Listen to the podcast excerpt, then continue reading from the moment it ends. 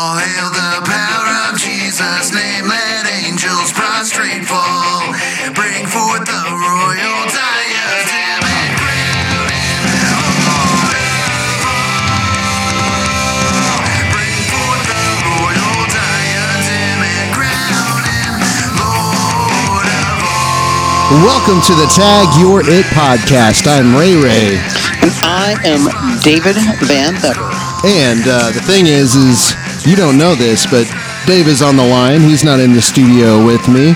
Um, we are not live on Facebook, so you uh, podcast people have some exclusive Tag Your It content just available on the podcast. I hope That's you guys right, feel exclusive. special. You should feel really, really good. Yeah. If you're listening on the podcast, nobody in Facebook land gets it. Oh wait, Oh. until we share it. Yeah, at least they don't get the link. See the video. Yeah, they'll get the link though, and they'll have to uh, get on Podbean or Spotify, Google Music if that's still something. Whatever, whatever it is that they get their favorite podcast anyway, they'll have to get on that to get this, um, you know, get this information anyway. But uh, you know, this is something that uh, we wanted to talk about earlier earlier this week, and uh, you know, we tried to. Um, the big thing is is Dave was in his car, and uh, there's a you know some tolls that he had to pay that kind of got in the way. Um, I think he had to get gas once, and uh, we were just like, you know, we'll just we'll figure out a time where we can get all this stuff done, and it's okay. You know, we are definitely stuck in our uh, our post mill attitude of, you know what, we don't have to be anxious. We just seek the seek ye first the kingdom of God. All these things will be added to us. And we're not going to worry about it too much, and we don't have to fear anything because uh, God will take whatever we give, whenever we give it, and uh, glorify Himself with it how He sees fit. So we didn't have to worry, right, Dave? No, we didn't. That was Yeah. good. And of course, it was fun to kind of rehearse this podcast. So we should be super fluent. We should Sure. have our thoughts right on the tip of our tongue. Sure. and in the forefront of our mind so that they are well communicated. There's not a bunch of pauses and let me think on that. Everything should be exceptionally fluent and well put together since we've had so many opportunities to speak and to do so uh, at least in a way that was working through these ideas.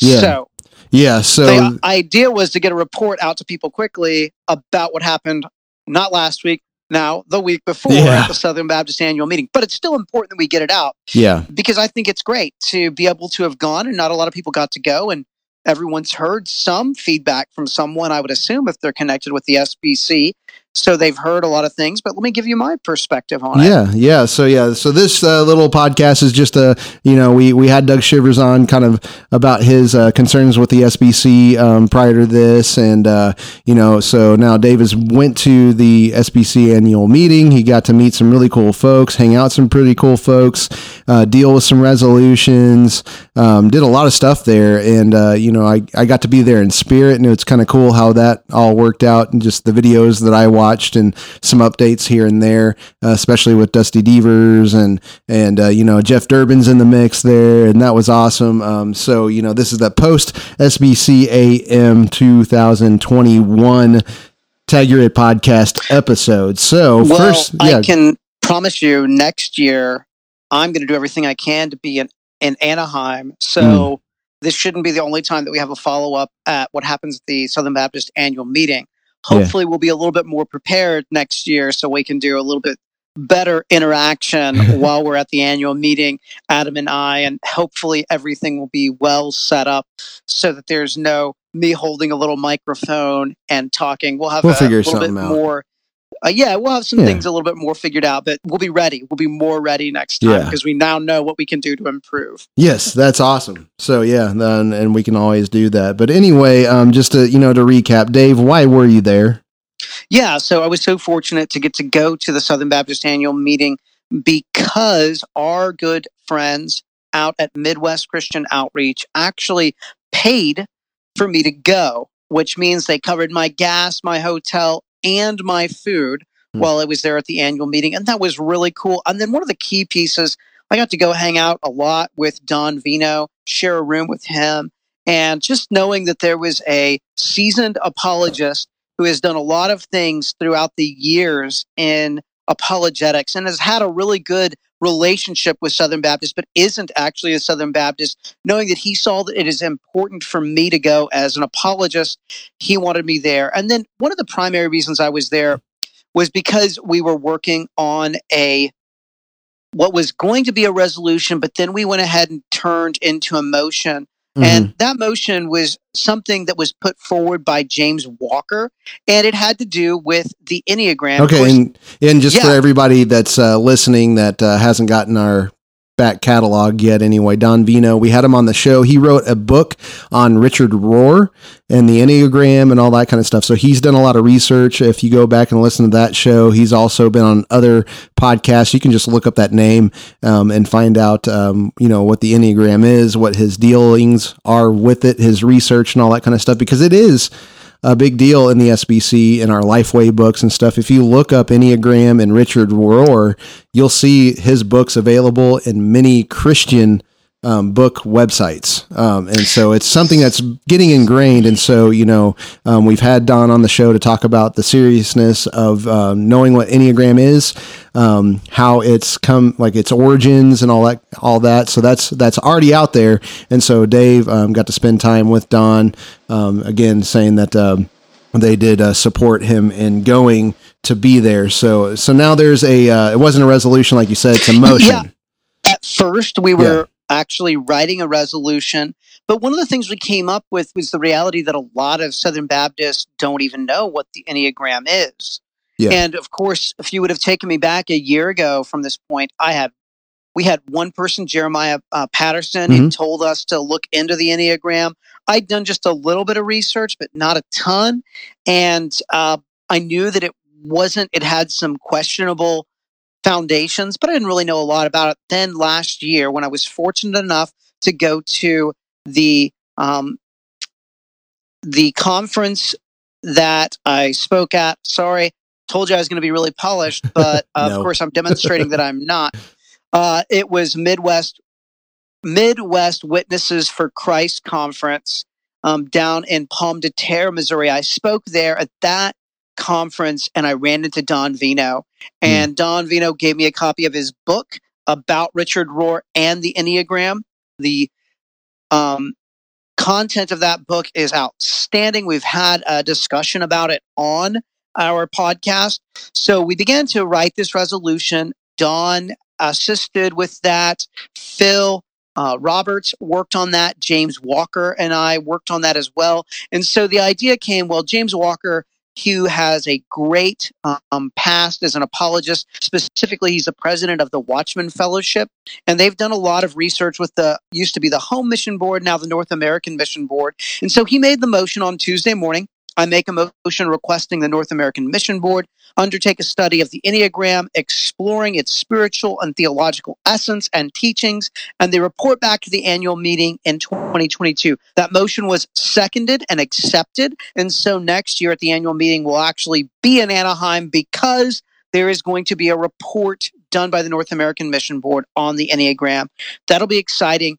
And that should um, give some folks some more information on it, just like when the Southern Baptist made a similar motion in regard to um, Freemasonry. And so hopefully Yeah. we'll be able to take that and do something with it. And And fact, hopefully, yeah, and I'm I'm glad that you mentioned that because uh, if you go even further back in the uh, in the catalog, you know, I had a debate on Freemasonry, and uh, what happened in '93 was they did it. There's a there's a lot of controversy around the Mhm. investigation and all that kind of stuff, and it ended up just ending in well, it's a matter of conscience, and so we really need to be aware of that that that could be the conclusion of this study, and we need to pray right now because if you if you really pick up what's how the enneagram came along like I, I asked don about that if if there's any sort of connection with freemasonry and the enneagram because to me it looks like geometry and uh, when we're thinking about geometry and all those kind of things that freemasons can get into um, it looks like the same kind of stuff now you have just different people doing it with different ways i mean and that's just kind of the point is you've got incoherent particulars um, with nothing uniting them. At least that's what they want, so that they can uh, not be able to be argued against. And uh, so, so there there is kind of like a weird occultic um, thing going on between these two. But Anyway, um, but yeah, when it comes to this, we need to make sure that um, you know it gets investigated and that we take a stand.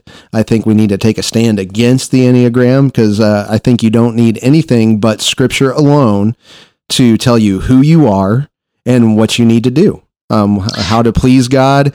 Um, you can find out through the community of the uh, church of what your gifts are. So if you're more of a hospitable person that has lots of things that you can include people in, then open up your home, those kind of things. You know, it's not that you identify as a hospitality person. It's that you are a son, you are a adopted son or daughter of God through Jesus Christ and he has given you this gift of hospitality to use to build the kingdom. You don't need to go and do these sort of uh, weird things to find out the will of God for your life whenever we have scripture. And one of the things that we've seen, at least with the Enneagram, based upon the research that I've done, based upon the things that I've discussed with Don, and by the way, Don was just such a gracious, host towards me. And James Walker, I had never met the guy, and he just welcomed me into a time of fellowship with him and, and Don and Phil. We really enjoyed getting to visit with each other and be together. And so I was thankful for that. And so just want to make sure I encourage all of our listeners and uh, to be sure to connect with Midwest Christian mm. Outreach. They've already written a response to this motion.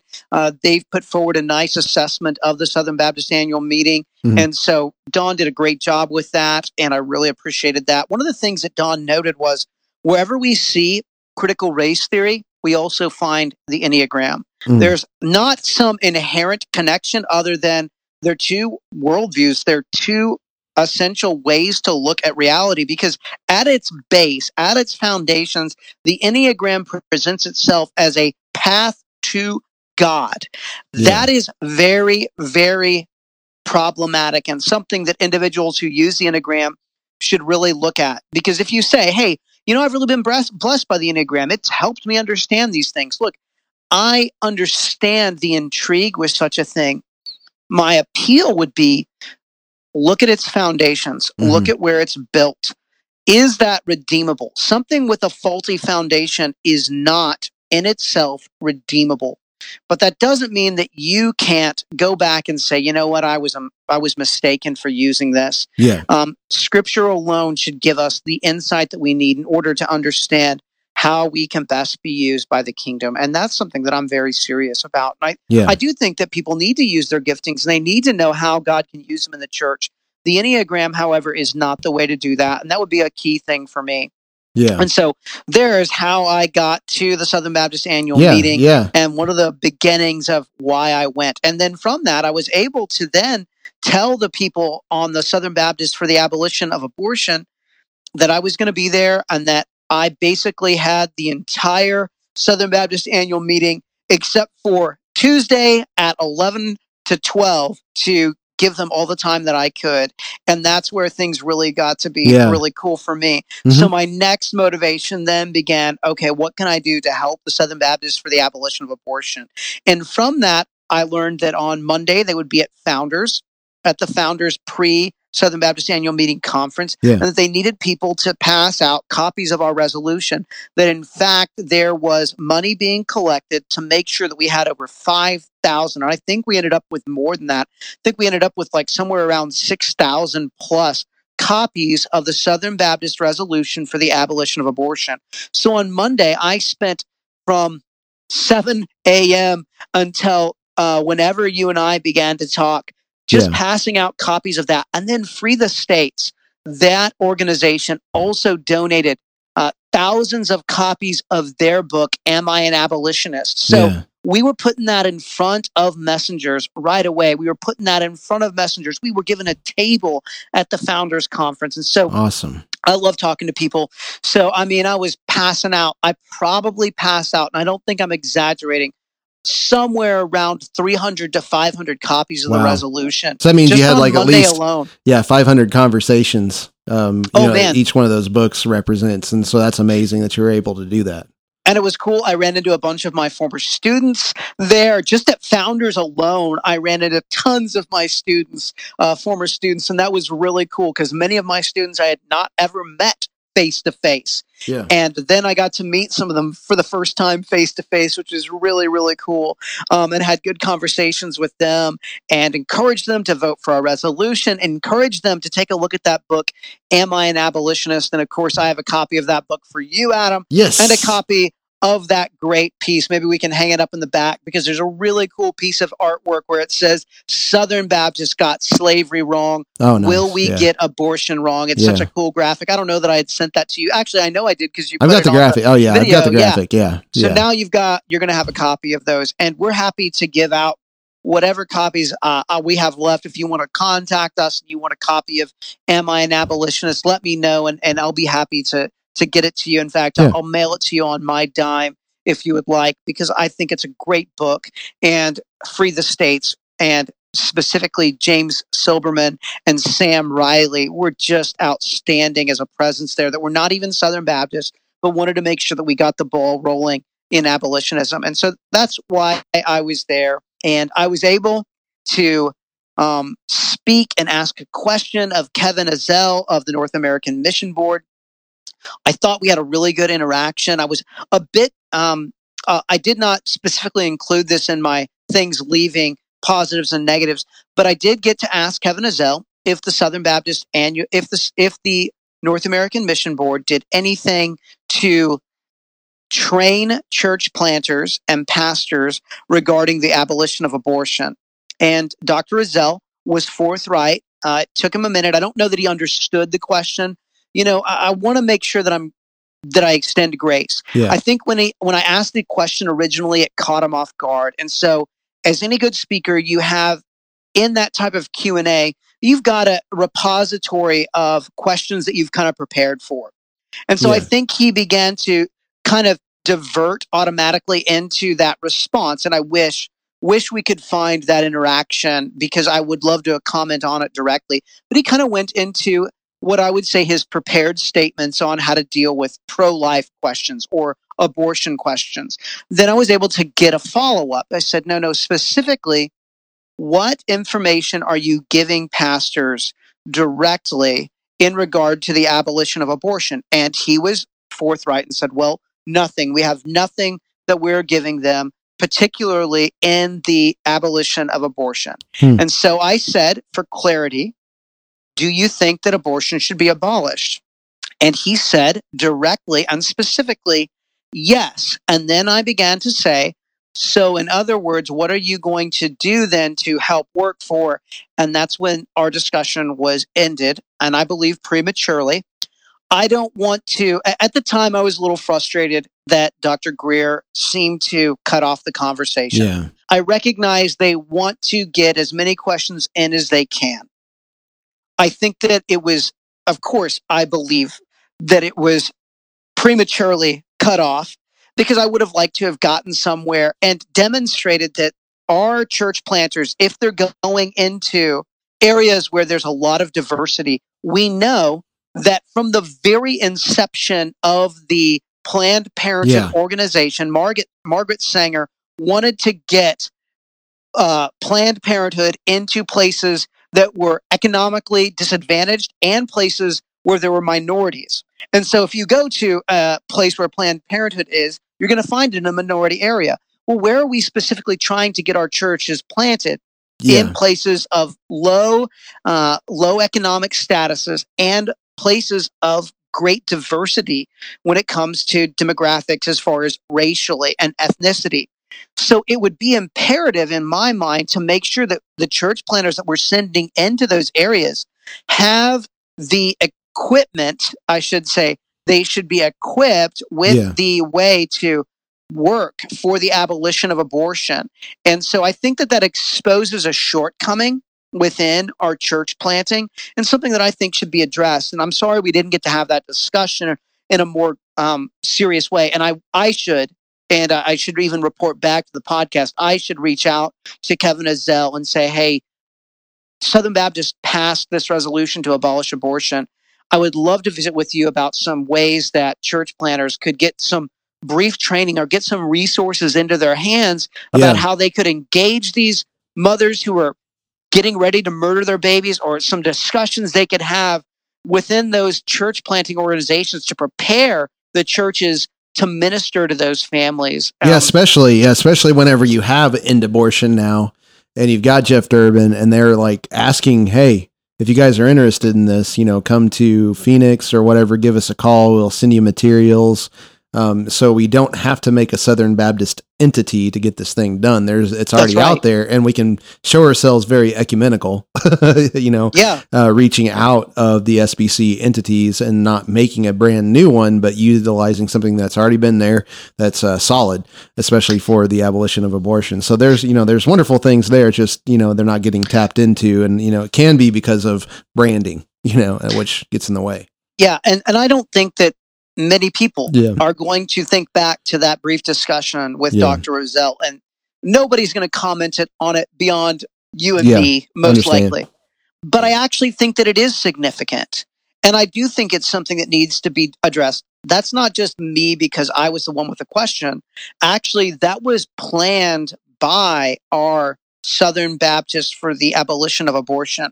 That is a North American Mission Board issue. yeah, And it's something that I think needs to be addressed. And I need to follow up and reach out to Dr. Ezell individually yeah, and say something to him, whether it's through an email or a phone call.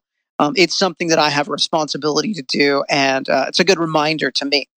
But our main thing Yeah. was I was going to talk about my greatest concern yeah, and my greatest um, forward looking thing. And then I did have something that it, one advantage to doing the podcast today is we get to see a little bit more of the fallout following the convention. And I wanted to offer some comments on that. So, yeah, yeah. And I mean, it's like you know now that we're talking about the uh, Southern Baptist for abolition of abortion, you know, I just kind of wanted to put this in here before we uh, continue on because like this will get into your concerns and all that kind of stuff too, um, which will end up being the encouragement. Um, but you know, for my end, just watching things.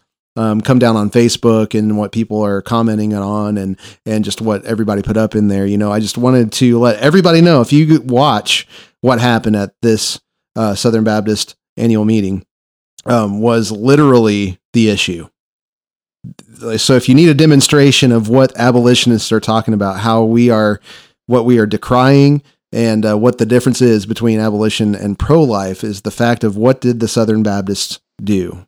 Um, you had a you had a resolution for the abolition of abortion, and then you had a resolution on the Hyde Amendment. All right, so Yes. Hyde Amendment's pro-life. You know, abolition is abolition, right? Um, and so whenever they, whenever the committee is presented with two resolutions, right? You've got abolition, you've got pro-life. Which one did they pick? They picked the pro-life. They didn't pick something to talk about. Let's end this stuff. They said let's stave it off at an arbitrary line with the Hyde Amendment going on. And so, you know, that that demonstrates what us as abolitionists are talking Well- about, right? and Adam, I think that there's a key piece too that you and I were kind of talking about as we prepared Yeah. for this program. And that was some of the wording in the resolution on the Hyde Amendment. Um, one of the things that I want to state very clearly is if the idea behind the Hyde Amendment is that taxpayer money is not going to go to support abortion, I recognize that we are saying we don't want our monies to be used to propagate or to be used to promote the murder of the unborn. That's an important thing. But here's one of the problems Yeah. The government is just reallocating funds. Oh yeah. It's almost, in my mind, a namesake piece. Yeah, and this is what I was talking about with you. Um, you know, I think maybe a week and a half ago, the the term line item Pharisee. You're only feeling good about it if the line item has a name saying, "Here's money." Okay, this money goes toward. Okay, we'll pay for um, breast exams. We'll pay for this. You know, so this and that and this and that, but we're not going to pay for abortion. Whenever that money goes to the one organization, so the same electricity that runs through the whole building still run the machines. That's right. that kill things, right? And so the you know it's like I I have a Medicare, whatever it is, you know, like I can't go to Planned Parenthood for abortion, but I can still go to Planned Parenthood for these other things. The money still goes to Planned Parenthood, keeps the lights on, keeps the abortionist paid. And again, and you're the only it's like wearing a mask with Mhm. that line. You're only feeling like you're doing all right. Whenever you're not uh, whenever you're not abolishing abortion, you're just saying my funding won't go to fund abortion and you're saying, "Well, I'm starving out." No, you're not. That's right. And you're still allowing the murder of babies. That's why that's, That's- uh, the the the perfect, clear, sufficient definition of what we're talking about. This is why we cannot be pro-life anymore. And one of the whereas said the Hyde Mhm. Amendment has saved more than an estimated 2 million lives since its enactment and enjoys broad support from the American public. Here's the issue I'd like for you to prove to me that it has saved 2 million lives. Yeah. I believe that that is an overpraise for it because guess what? The Hyde Amendment has still allowed the government to keep the doors of Planned Parenthood open. It hasn't closed the doors. Yeah, and so basically, even if our tax dollars aren't paying for the actual abortion, it's keeping them open, and then that allows them to find other people, other money from other places to get that same person that's wanting the abortion an abortion. So you're you're not. Are you saving lives? And again, great question, Dave. Right? Uh, prove it. That's right. Here's the other little piece on the discussion of Resolution 3. And some of you have seen the video on this, and it is very much worthwhile. And I'll briefly summarize it. In the discussion on Resolution 3 on taxpayer complicity in abortion and the Hyde Amendment, the last resolved reads this that Southern Baptists should work through all available cultural and legislative means to end the moral scourge of abortion as we seek to love, care for, and minister to women who are victimized by the unjust abortion industry. So, one individual got up and said, I would like to amend this last resolve by saying, minister to and call women to repent. In brief, I don't have all of the transcript of what he said, but he was saying we need to minister the gospel to these women who have committed abortions. yeah, The issue was that was stated, well, we can't call them to repentance. That would be unloving to call them to repentance. If we're Great Commission Baptist, when we do not tell these women that they have committed murder and they need to pray for repentance because they have killed their babies, they didn't just remove a clump of cells. In fact, when you go to the abortion mills and stand there, those women knowingly go in. They know that they are killing a baby. They know that they are killing their child. So, what do we need to do? The gospel can only act, God's law can only act as a tutor if we hold people to that standard. By pretending that these women are not guilty of that, we we lessen our ability to minister the gospel to them. The Nashville statement itself calls those who are caught in the sin of homosexuality to repent. yeah, When we do not call sin sin and do so lovingly and winsomely, we have now lessened the opportunity for the gospel to care. Yeah, and so it all comes down to here is the you know the, the the big the big thing is again, woman's not uh the woman is a victim always is the the just white the the general uh, assumption of this whole thing, and so this is what we need to realize again is what is the garden? Did God let any of them off? Absolutely not. So again, Adam ate because of the woman, right? Oh, wait, but then he blames God. The woman that you gave me, God, she gave me the fruit and I ate. Did Adam have everything already? And did he have somebody that he could have ran to going, She ate. God, she ate. What do I do? I need you. No, he ate. He made the choice. So he's not a victim. He's not a victim of Eve. He's not a victim of God. And then Eve blames the serpent, acting like she's a victim of the serpent. So no matter what, even if there are other circumstances surrounding the woman getting an abortion, they might lessen it if there is compulsion, but still she made the choice. Unless if she was shackled up in handcuffs, duct taped together, brought to the abortion mill, if she walked there, she made a choice. And so there, you know, this is again where we do have to do things legally. We can't do things lawlessly. We have to examine, we have to find witness testimony, we have to go before a judge and jury and go to trial. So I'm not just sitting here going like we go up and then grab our stones and just start stoning. No, we do what God has given us in the law to do judicially and then make the case and find out if there is any extra involvement that might lessen because we do want to do uh, eye for eye, tooth for tooth, stripe for stripe. Again, there is a justness to these things, so there are degrees, but still, and, and that's not getting talked about the judicial method of this whole thing. But the thing is, is we have to be consistent with how God treats sin, and that's the matter of the law. And though there is the gospel, the gospel is only meaningful if there is the law.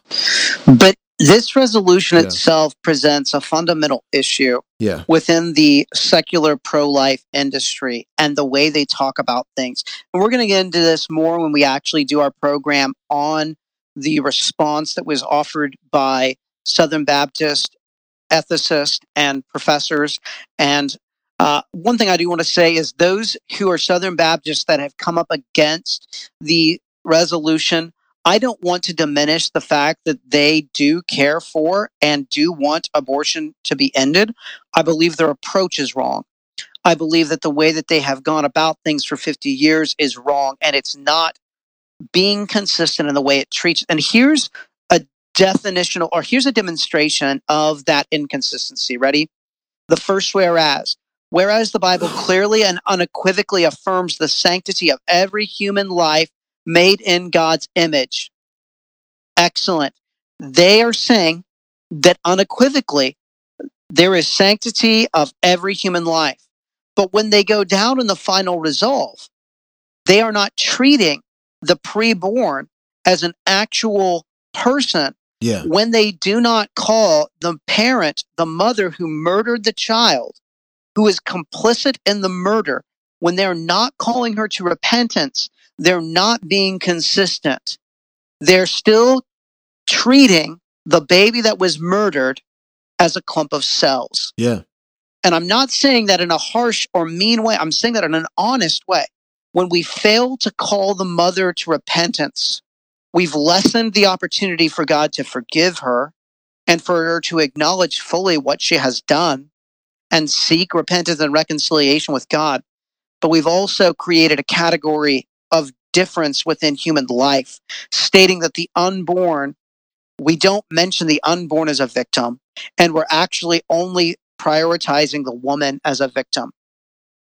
Certainly, circumstances are bad for many mothers, but she has a choice to submit to God's word and not kill her baby. And given the thousands of different ministries available to women by Christian organizations who would adopt their child, who could help the mother pay her bills, get baby clothes for the baby, care for the woman in a church and in a community. The fact that she is unequivocally turning her back on that and choosing to murder her baby to then draw her as a victim is very problematic. And when that discussion was put forward, it was shut down immediately, saying you would be mean to call her to repentance. And that was actually the argument. You would be mean and unloving if you called the mother to repentance. No, it's the greatest thing that we could do. Yeah, like, and that's that's the thing is like with everything. Like, is it always mean? Like to call somebody to repentance. If it's mean there, is it mean everywhere else? Or are they saying that she didn't do wrong? I mean, that's that's the uh, the absurdity of what you're seeing. Yeah. Um, and you know, it's just like again, the eleventh commandment of the SBC comes up into play. Thou shalt be nice, and you're adding to scripture um, you know, it's it's not nice. I don't think David found it nice when he was told in a parable form the story of him. That's now, right. God was working on him and he accepted it. I do, but I don't think it feels good. I don't think it feels good whenever you're told you're wrong. No, that's And, a uh, perfect statement. And the thing is, how we react. Um, in our reaction, we see our heart. Um, and when we're in community together, we're able to point that stuff out and go, see how you reacted. You reacted like the sinner you are. But again, we are acting like there is no redemption. But there is, but you have to allow redemption to happen. And that can only be whenever you call people to repent and believe the gospel. But again, a gospel that presupposes the law, you lose the law, you lose the gospel. that is correct. So let me get Yeah. to my concerns. Yeah. So, what are your concerns Blessing. with this Yeah. abolition um, resolution? So one thing I do want to state is I loved our discussion with Doug, and I actually had Yeah. someone even tell me today at the end of church that they really loved that discussion. So I always want to make sure that was really good for us to be able to discuss things with Doug. And you know, one of the great things was some of my greatest concerns that there was going to be a knockdown drag out. Certainly there was some tension in the room. There was a lot of tension in the air. And so that brings me to my greatest concern my greatest concern leaving the annual meeting was the failure of the convention to significantly address critical race theory. Okay. Yeah. It's So, yeah, we're not just talking about, yeah, I just wanted to leave it out because I said, what, what is it with the abolition thing? So, like, so this is the greatest concern about Yeah, the let me start convention in the whole. concern. Okay. Then we'll come back whole, and yeah. circle back. Yeah. I'm sorry. I'm just making We'll- sure that We'll we're pull not. a Jen yeah. Psaki and circle back. right. Sounds good. So, but we'll really circle back. Yeah. so my greatest concern really is that the Southern Baptist Convention, in my mind, failed to significantly offer a statement to renounce critical race theory. Now, Hmm. according to my count, we had three significant opportunities to do that. One was in the form of a resolution that was rejected. Uh, the other one was in a form of the resolution that they put forward, and the other one was in a form of a motion that was denied. And so here is my idea. We know that the six seminary presidents and even the former president, J.D. Greear, offered a statement renouncing critical race theory. In fact, the Council of Seminary Presidents offered the mm-hmm. following statement In light of current conversations in the Southern Baptist Convention, we stand together on historic Baptist commenda- commenda- condemnations of racism in any form, and we also declare the affirmation of critical race theory, intersectionality and any version of critical race theory is incompatible with the Baptist faith and message. Mm. That is a simple statement. Yeah. Now, we also know that Tom Ascol and Jared Longshore, as well as individuals like Owen Strachan and Anthony Allen of Hannibal LaGrange, and a group of 1,300 Southern Baptist messengers offered a resolution that was renouncing critical race theory. That resolution did not make it to the floor. It was held out of the discussion. It was prevented from going forward. I believe that the resolutions committee made a serious error. When Dr. Mohler himself got up and gave his report, his seminary report, he made it very clear that everything that critical race theory touches, it's like acid, it eats through it and destroys it. Mm-hmm. But the Southern Baptist leaders who were on the platform and the resolutions committee obviously did not take those words to heart. In fact, one of the things that was probably the most discouraging to me was when James Merritt said, The world is watching. Well, my friends, the most important thing is that God is watching. Yeah. And we could have, as a convention, made a very concise statement that reflected the language of our Southern Baptist Seminary presidents. It is simple. And I love what Jason Allen stated in his Baptist Press article on November 30th that actually included the statement from these seminary presidents. He said, we must be people who stubbornly fight against both racism and critical race theory while fighting for racial reconciliation and the truth of scripture. The issue is that in the re- in the resolution, and I believe it was resolution 6. No, it was resolution 2 I think was yeah, going two. back here. Yeah. Resolution 2 there were multiple places where they could have put in something regarding critical race theory. Specifically, one resolve said this that we reject any theory or worldview that finds its ultimate identity, identity of human beings in ethnicity or any other group dynamic. They could have said right there that we reject critical race theory, intersectionality, or any theory or worldview.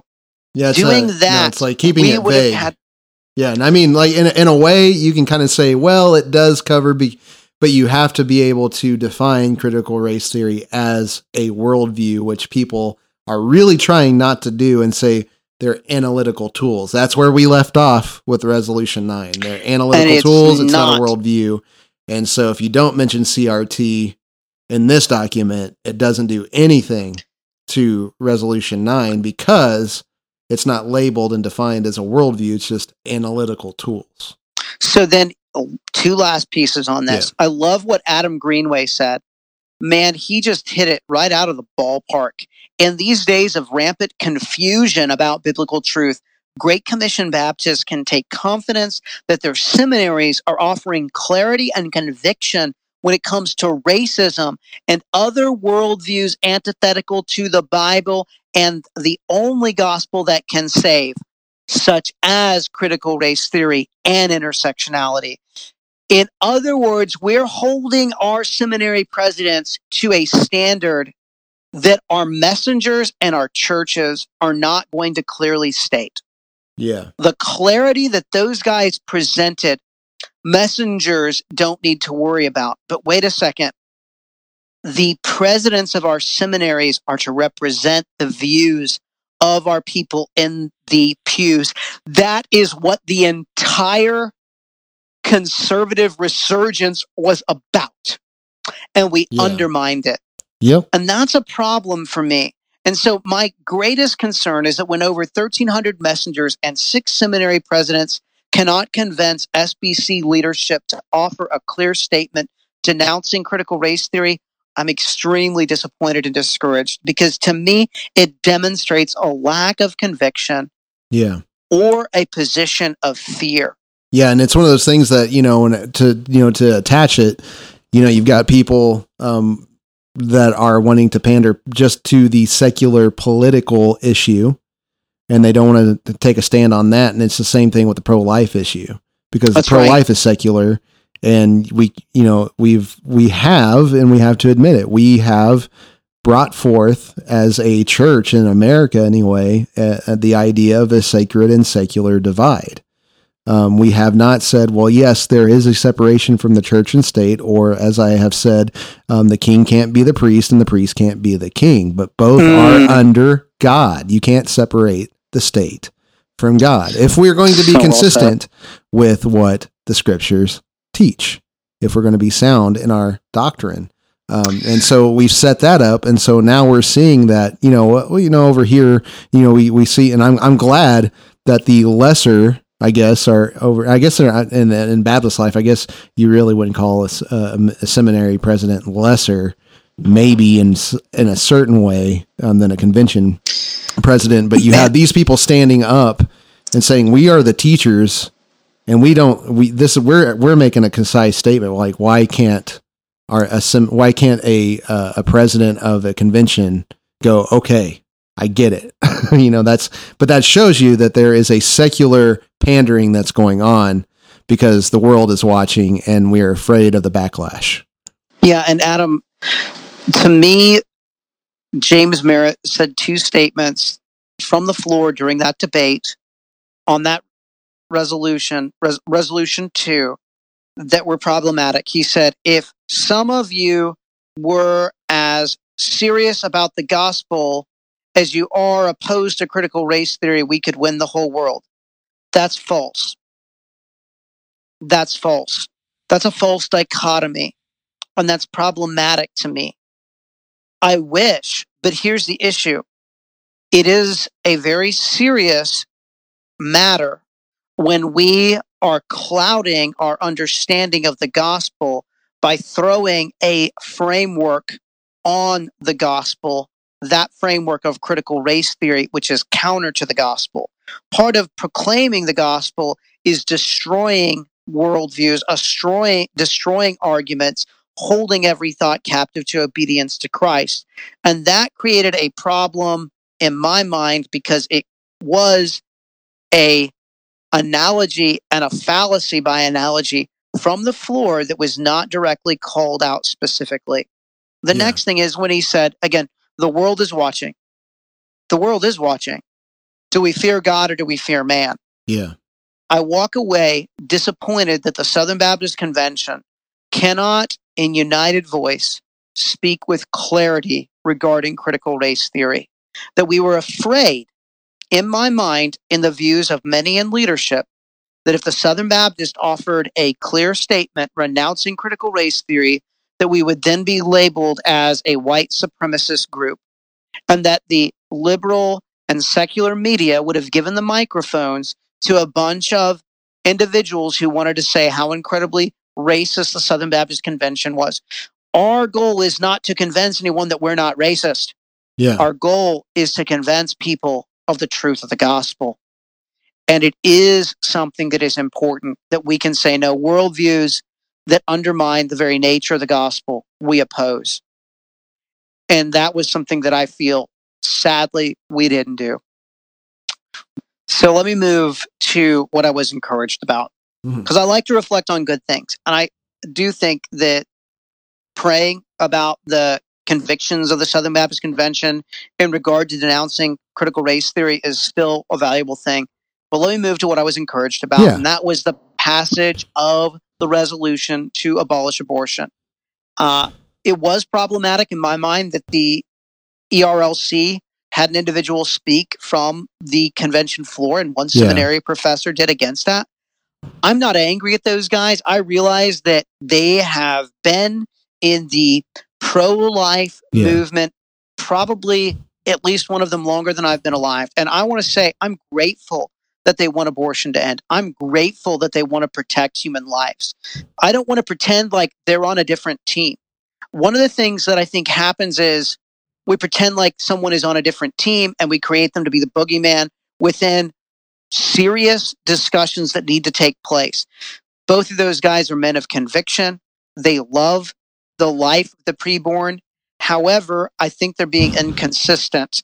And I want to respond by saying, you know, we offered, in fact, ye- just yesterday, the Southern Baptist for the Abolition of Abortion did respond with an article heavy hitting SBC abortion abolition resolution authors respond to SBC academics. And I would encourage anyone to check that out and see how we responded to that. Um, those of us on the resolution to abolish abortion, that was a co written article, and it's really good. And it responds shot by shot to the article authored by uh, Dr. Burk, Dr. Branch, Dr. Walker, Steve Lemke, uh, Daniel Heimbach, uh, Mitchell, Jeffrey Riley, and Richard Land. And we responded to those folks. And, and I want to say this too. We did not expect the resolution to pass. We expected the resolution to, just as it did, not make it to the floor to get a hearing, Yeah. but it did Yeah. which that was farther than we ever thought it would get.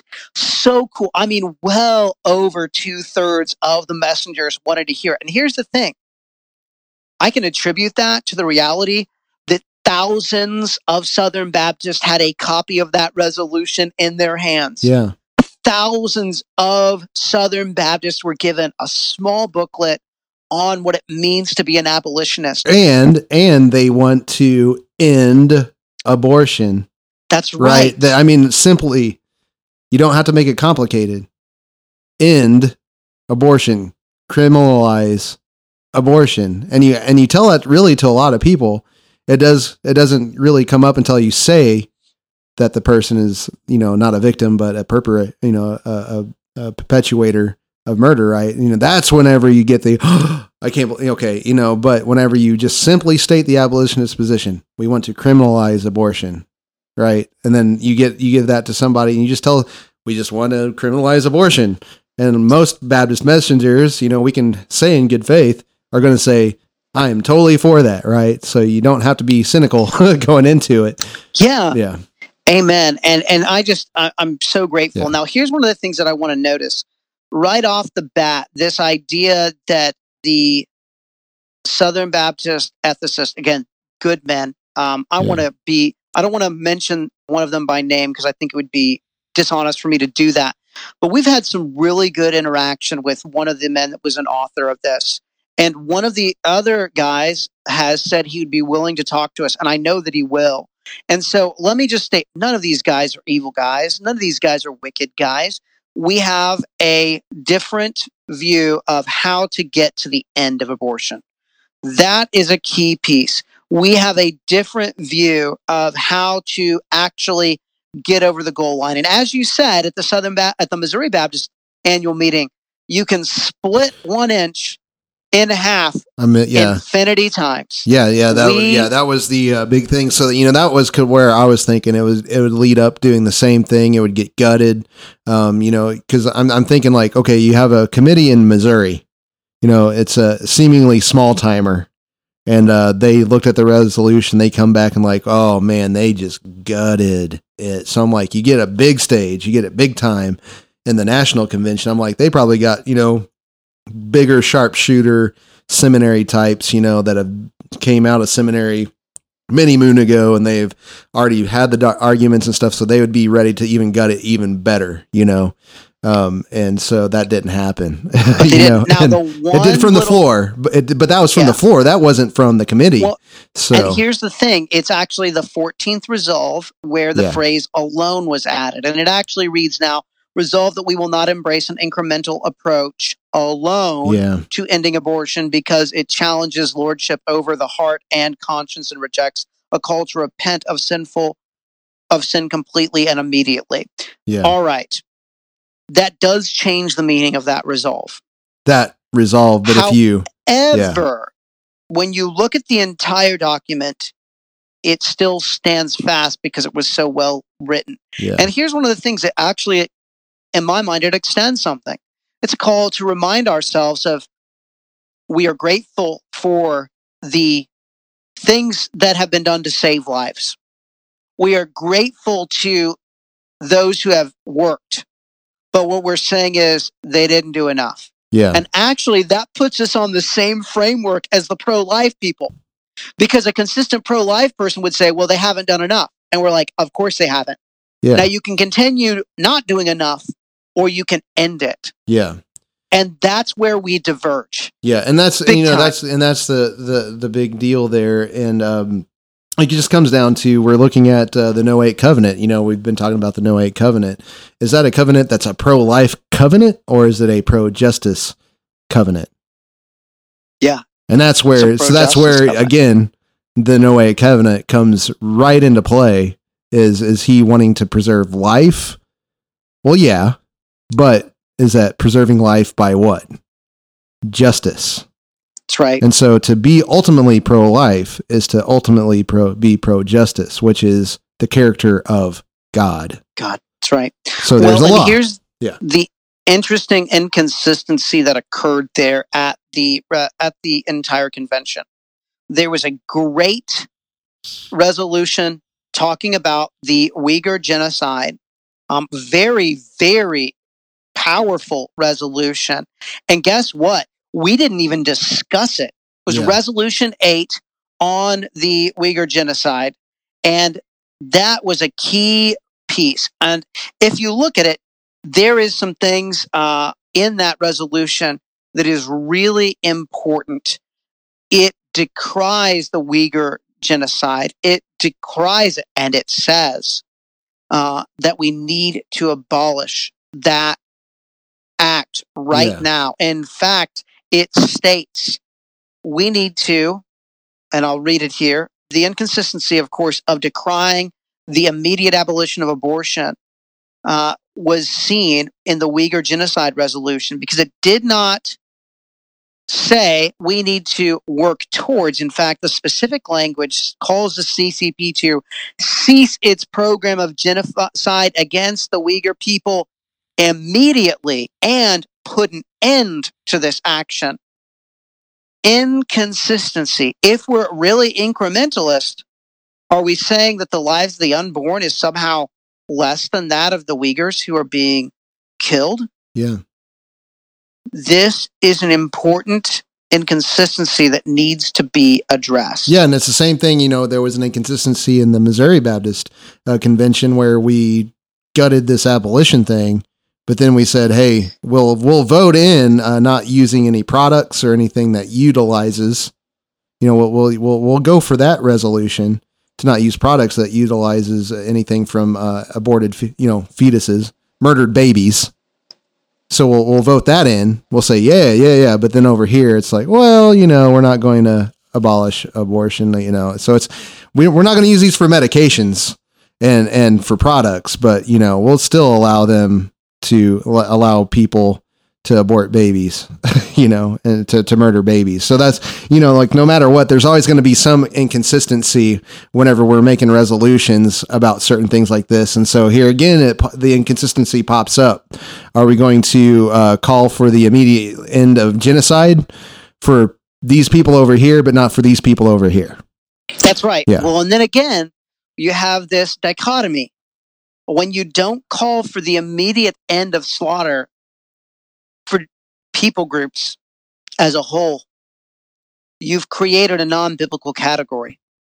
All that resolution did was demonstrate that if we say we believe that life begins at conception and that all life is sacred, then why can we not consistently say, stop it immediately? Yeah. And we are going to work for res- legislation that stops it immediately. Yeah. Now, again, some of the things that they've been saying is, uh, oh, well, it doesn't cover those with ectopic pregnancies. Actually, an ectopic triage is not an abortion, and you don't have to go to an abortion mill to have the baby whose development was stunted. Yeah, that's actually yeah, that's actually done in a hospital. Yeah. It's and the and the an thing is, is like, and it's one of those cool things is as uh, as science that God has given us the scientific method, um, we can actually uh, be more pro life by going, how can we get that from the fallopian tube safely to where it can grow because it is fertilized, right? Um, how can we get that from here where it shouldn't be to where it needs to be, so that we can fulfill the the cultural mandate to be fruitful, to be, to multiply, and uh, we can use science to be pro life, to be for life. You know, so like, why are we fighting against that? Why isn't that not a good thing? Well, Uh, and you know, so it's many understandable right now that we don't have, we might not have the uh, the tools and the concepts and all that stuff right now to save, you know, a fallopian tube um, implantation, but we can, and we can be excited about it instead of That's you know right. trying to trying to find out ways instead of looking at it like, well, when can I get rid of something versus when can we actually continue to promote life even better with science? Well, And Adam, here is. I, I want to get into this further in another show Yeah. Oh, yeah. We can we because go I like had hours. prepared. I Yeah. had prepared a piece, but let me put it like this: um, Bill Ascol had appealed to the resolutions committee to say, why can we not get the 12 men who signed this and submitted it with me up on the stage to work as the resolutions committee for this resolution because they were the submitters. They can respond to components and they can be presented to the Southern Baptist.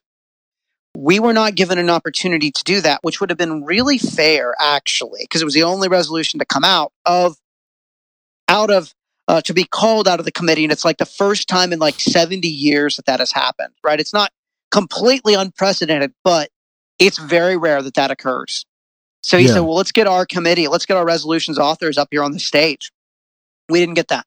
So what happened was we got together after the morning session for the lunch break and for a hour and a half, and I'm not exaggerating. We prayed. Every single one of us in that group prayed. We had written speeches, and our plan was to get to the mics so we could address anything directly. And one of the things that I had told everyone, and I meant it, was don't be diverted by the arguments against it. Put forward the positive arguments for it. And we were ready. Uh, I think that we were three deep at every single mic with people.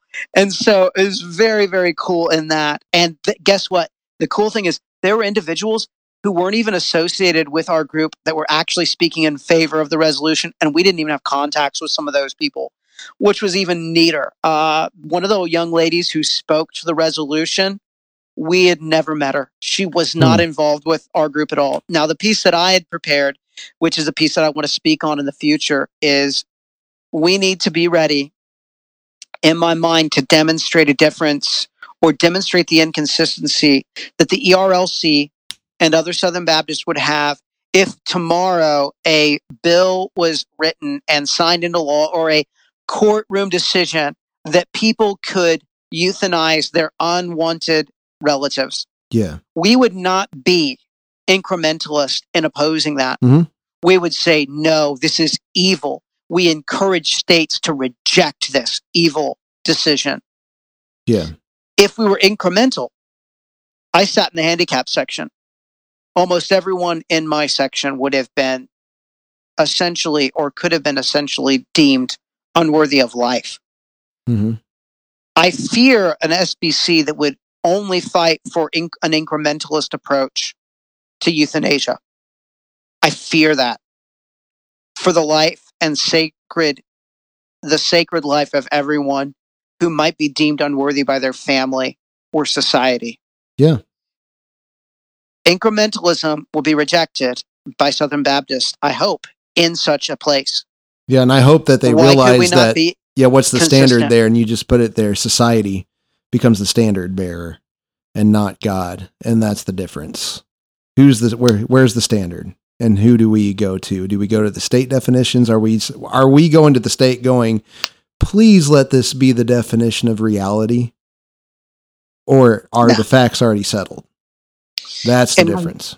And we'll hit that a little bit Yeah. more, I'm sure. Yeah. But in summary, oh man, I Yeah, the- completely I mean, oh, no, about we're- the Fallout piece. Oh yeah, yeah, we So can get there, but yeah, I just Yeah, uh, before goodness. Yeah before we move on to this next piece here that you mentioned, you know, I just wanted to just give people a little hope here.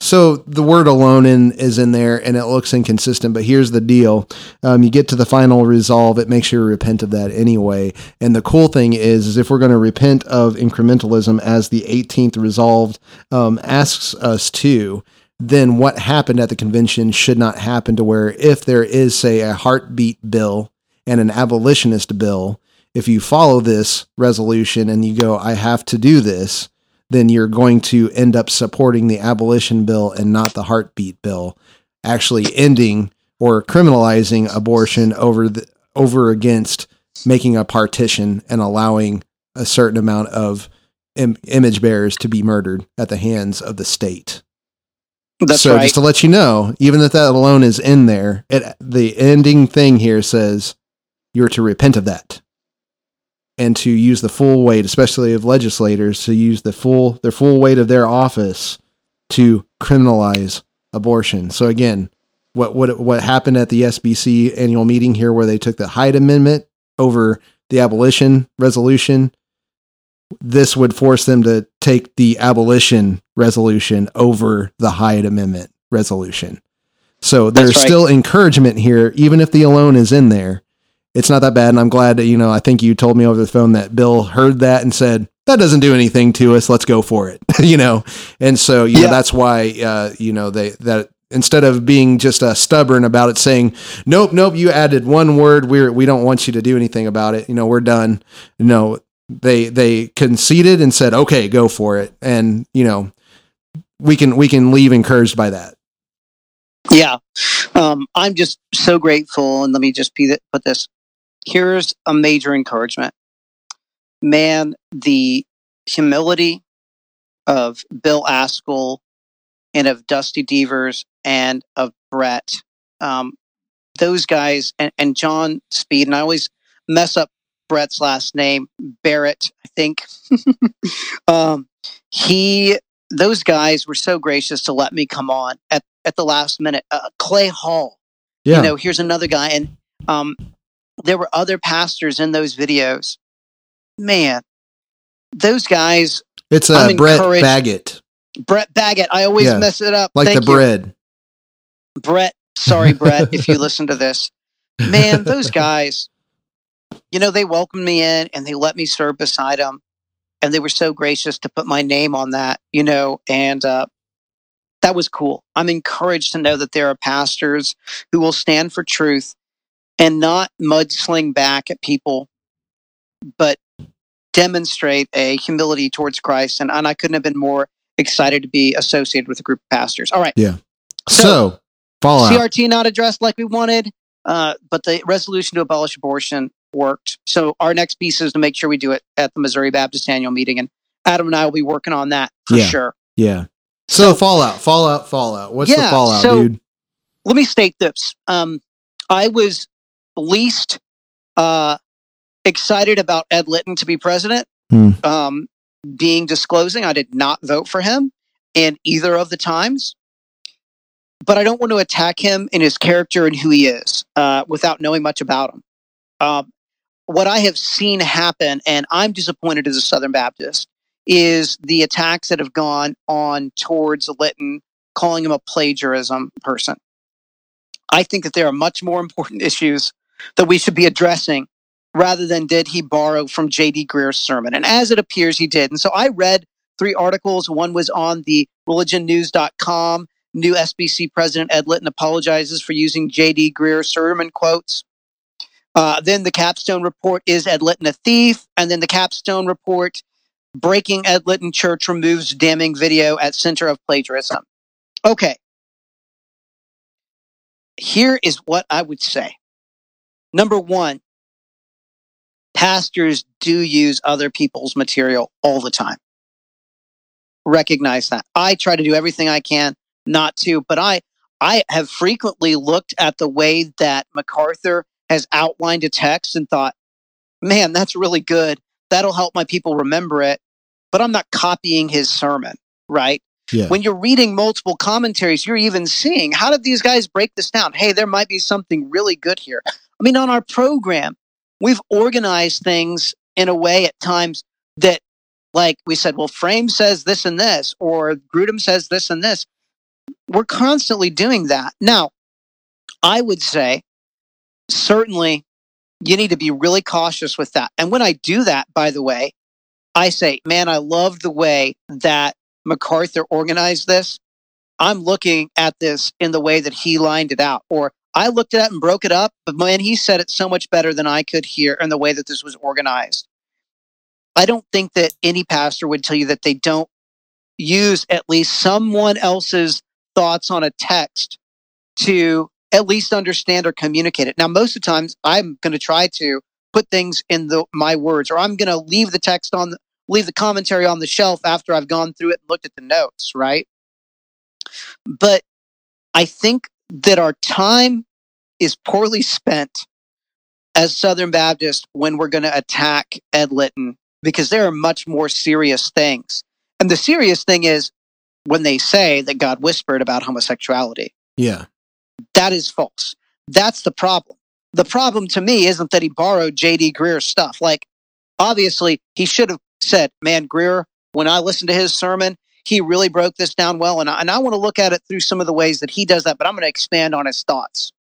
Does that make sense? Oh yeah, that makes sense. And I mean, if you think about me, I've read so much Cornelius Van Til and and Bahnsen, and whenever I'm in conversation, I'm not sitting there going, "Well, Bahnsen said all the time," or I, I try to, but sometimes you know. So we need to approach each other in good faith. Now I know that there are issues, and I have expressed an issue um, just with the fact of his church's website actually used partialism and I and what I Yeah. wanted to do and I I wasn't necessarily attacking to attack but I just wanted to go like this isn't anything new remember back in 19 the 1960s we did Yep. have Herschel Hobbs and if you read his book. book. yeah if you read his book what Baptists believe um he's like I don't want to believe that he's a modalist but that he does use modalism. He says that God is one person and three manifestations.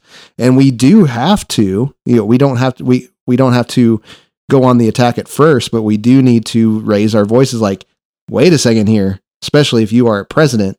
You know, that's why, you know, whenever I talk to people, I've talked to people in the past about Herschel Hobbs and and understanding that he was such placed in such a high esteem, I'm sitting here going like, uh, wait a minute here. And then I'm I'm getting told that I'm attacking. I'm sitting here just going like I'm just pointing out something. Now, is there anywhere else? And so what we need to do is be asking, well, is there anywhere else that he said it right? That's right. Um, That's what right. and That's then what was the issue? So here's here's the deal. We don't do anything lawlessly. We don't immediately pick up stones and throw them. We need to just make sure. And and so luckily, what has happened, I hope it's out of repentance.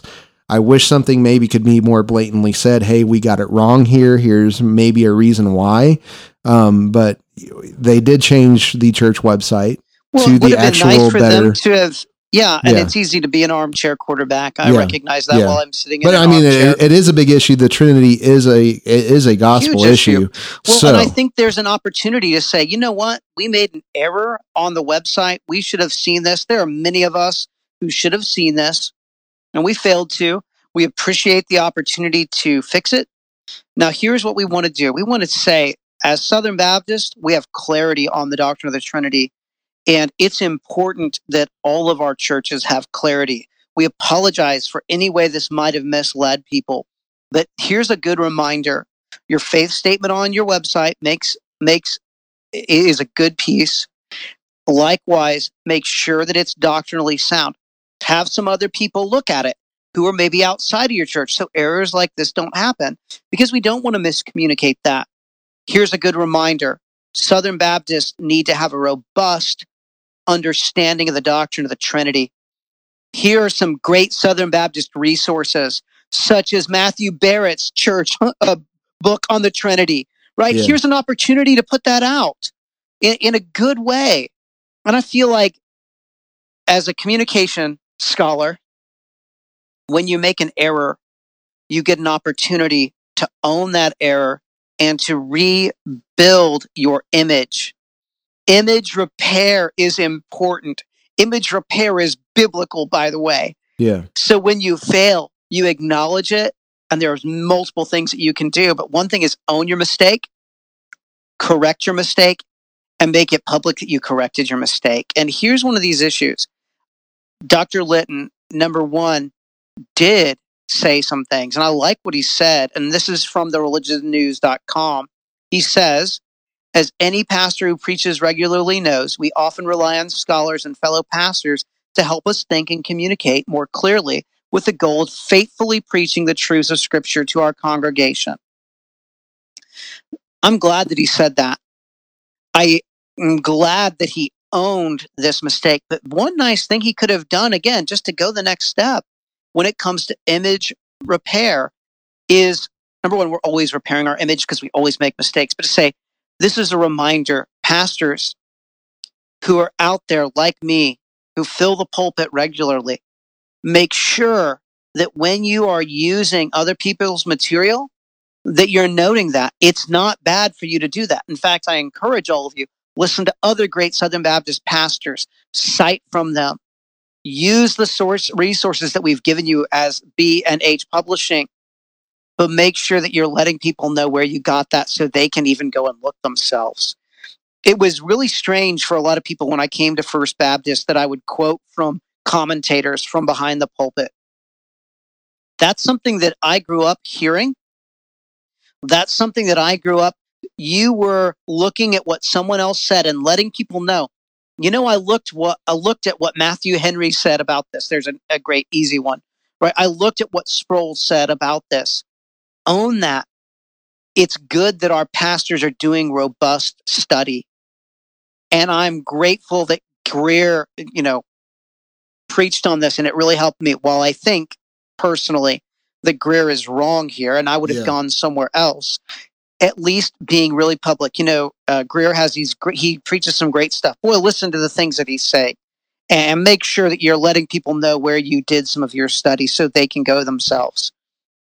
And and that's one of the pieces. And again, I think that there was some really serious mishandling of this. Number one, that they removed, basically set private 143 videos as of 9 a.m. Saturday, January 26th. Man, I don't know why they did that. That just makes you look bad. And so I would appeal to each Baptist pastor and each person listening to this when you make an error, don't try to cover it up. Oh, man, I spent my time wrong here. My energies were misplaced here.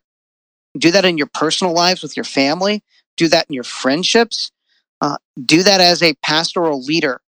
And here's where it goes full circle Southern Baptists mishandled CRT. Mm-hmm. Southern Baptists have mishandled the pro life movement for a long time. We mishandled slavery. We owned that. Mm-hmm. Why can we not do that with CRT? And why can we not do that with abortion? Mm-hmm. All of those ethicists now have a statement from Southern Baptist, a well informed statement. It was available to them for over a year, by the way, and available to many people at the annual meeting to look at. And Yeah. those people who were educated voted for that resolution. Now, I would encourage our ethicists to say, okay, this is where you are. We are for the abolition of abortion. We need to stop it immediately. We've failed in the past to call that what it was. We cannot do that any longer. Yep, and we uh, you know failed to call road versus Wa- road versus Ray Wade what it really was too. I mean, and there's a couple things there, you know. Um, and we then- submitted to, yeah. to Roe Yeah. versus Wade. We Yeah. should be submitting to God's law. and we should be uh, out there, you know, Christians should be out there, you know, on that issue. Like, no, that's not the truth, and we should be about the truth and telling people the truth and going, it's not law, and that's not how the system works. And we could have schooled people on, like, we could uh, we could have schooled the government on what it's supposed to be doing as the people, and then we'd be totally within every bit of the rights that are given to us under the Constitution, and we could have done things legally and and and done that, and we'd have been able to be the truth. And the world is watching. The world is That's watching, right. and That's right. you know, and we're not doing that in that sense out of a fear of man. We're we're doing it out of the sense of the fear of God, um, and putting government in the right place and being in our right place as people pleading, um, going, that's not right, you know. But we didn't do that. We played the other game of fear in front of people, and 47, 50, 48, whatever, 49 years later. Here we are, um, talking about that, and you know, and then now we've got you know with critical race theory and all that kind of stuff. You know, my only the next thing would be with with Ed Litton is just being able to be on MSB or MSNBC or whatever, and just you know, given just a seminary or not seminary, but a convention president type vague uh, hope, and you know, I, I where he had, I think, whenever you're whenever you're on TV like that with that much of a following, you've got an ample opportunity. Um, the world is watching, and you can give them the truth of God on these kind of things, and not just platitudes about racial reconciliation. But you can stand there and be like, "Well, the thing is, we we as a people have adopted horrible categories, and we've we've identified with these horrible categories that do not exist, and the gospel is." is these categories do not exist and we just need to not accept them anymore and we can we can find our identity in Christ. You know, right. instead of sitting there and pandering and saying, "Well, you know, I understand that you like this category," um, and not telling them that's a bad category, and you you're not, you know, they aren't the only ones shoving you in the category. You're holding on to that category, and it's a false category, especially when it comes to identity. So, you know, but unfortunately that that didn't happen. But you know, what we can do is we can continue to pray. We got two years with the guy. Um, it's happening. We can't do anything about it other than pray, call him out where he needs to be called out, encourage him where he need, where it needs to be encouraged. And uh, you know, the world is watching. And are we going to operate out of fear, or are we going to operate out of fearing God? So, Yeah, right on. And so I'm hopeful about the direction of the Southern Baptist Yeah. Convention. I have a responsibility. Number one, I need to follow up with Kevin Ezell. I actually have been even convicted. You know, I need to write a letter to Dr. Litton and I need to pray for him. Uh, but likewise, I need to continue to pray for the end of abortion. And Adam and I, as well as other Missouri Baptist pastors, have a responsibility to put forward another resolution calling for the immediate abolishment of abortion yeah, without exception or compromise. Amen. Amen to that. Well, Dave, I thank you. Uh, you know, just uh, taking the time, and I'm glad we finally oh, got brother, back thank together. You. I think this is It's much a- better no, than no, no. It's a call while driving oh down yeah, the road. oh yeah, and that you know we got to do this on a Sunday afternoon, the Lord's Day. Um, even though every day is owned by Him, but this is the day He's given us for rest, um, and that uh, we still have that in America. It's eroding, but you know, while there's a window, rest. That's right. So you know, so it's wonderful to get together with you today, um, and so you know, I get to be again. We get to meet in person again tomorrow, Lord willing, um, and do some more shows. But I'm glad to finally get this out. So again, um, everybody that listens to the podcast, sorry that it did not come out as we said it would, like last Tuesday or Wednesday or whatever.